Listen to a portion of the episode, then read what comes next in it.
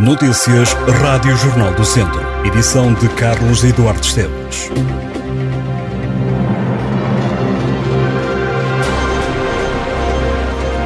O secretário-geral da FENPROF, Mário Nogueira, denunciou esta sexta-feira que vários diretores de escolas do distrito criaram dificuldades aos professores que queriam participar num plenário de docentes que a Federação Nacional de Professores promoveu esta manhã em Viseu, onde marcaram presença centenas de professores. A reunião plenária foi convocada para a Federação Nacional de Professores discutir e esclarecer a classe sobre os conteúdos do Orçamento de Estado para 2023 para a educação, que, de acordo com Mário Nogueira, tem menos 600 milhões de euros para o setor do que o documento deste ano. Para mostrar a insatisfação da classe docente, a FENPROF vai promover a 2 de novembro uma greve de professores eh, na próxima quarta-feira, que coincide com o dia em que o Ministro da Educação vai ao Parlamento discutir o orçamento do seu Ministério.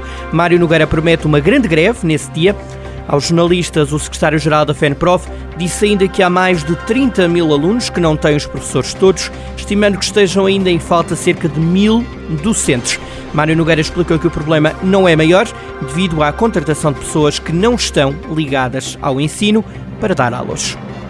João Caiado, candidato à presidência dos Bombeiros Voluntários de Viseu, prometeu lançar as condições para criar-se um posto de socorro nas instalações do antigo quartel localizado no centro da cidade.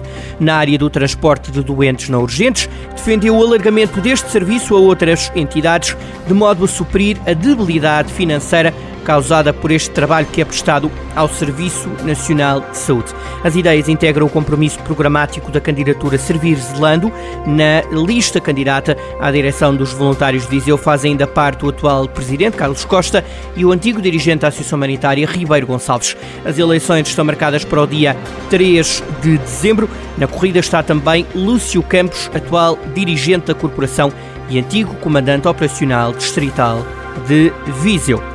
A Guarda Nacional Republicana arranca esta sexta-feira com mais uma Operação Todos os Santos. Até dia 1 de novembro, terça-feira, a Força Policial intensifica o patrulhamento nas estradas de maior fluxo de tráfego com o objetivo de combater a criminalidade e reduzir situações que configurem comportamentos de risco e sinistralidade rodoviária. A Guarda diz estar disponível para apoiar todos os utentes das vias, de modo a garantir segurança e tranquilidade. A GNR apela aos condutores para adotarem uma condução prudente e adotarem vários comportamentos nas estradas, como o uso do cinto de segurança e sistemas de retenção para crianças.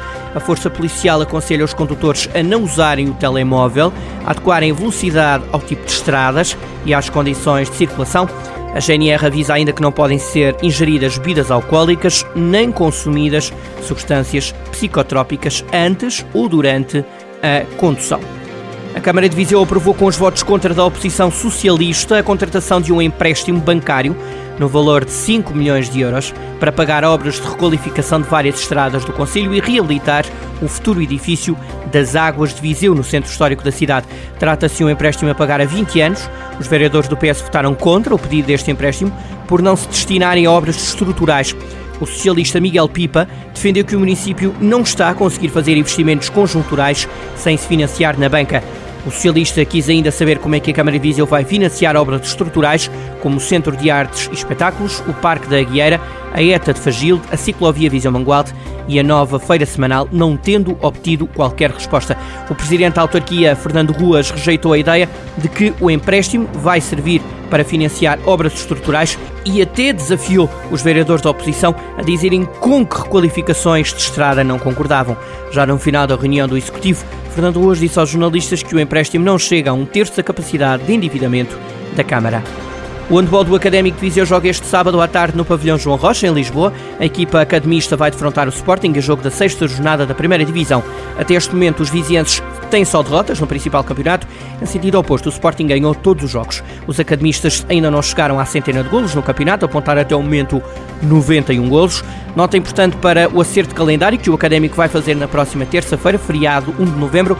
Nesse dia, o Académico jogará contra o Santo Tirso, o encontro que iria fazer na primeira jornada do campeonato, que teve de ser adiado na altura, porque ainda não estava decidido onde é que o Académico ia fazer os jogos em casa.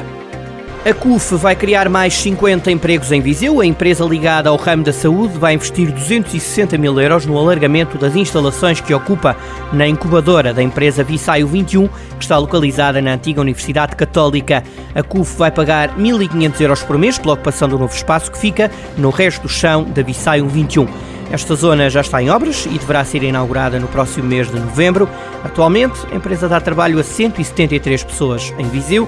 Com este novo investimento, leva-se à criação de mais 50 postos de trabalho.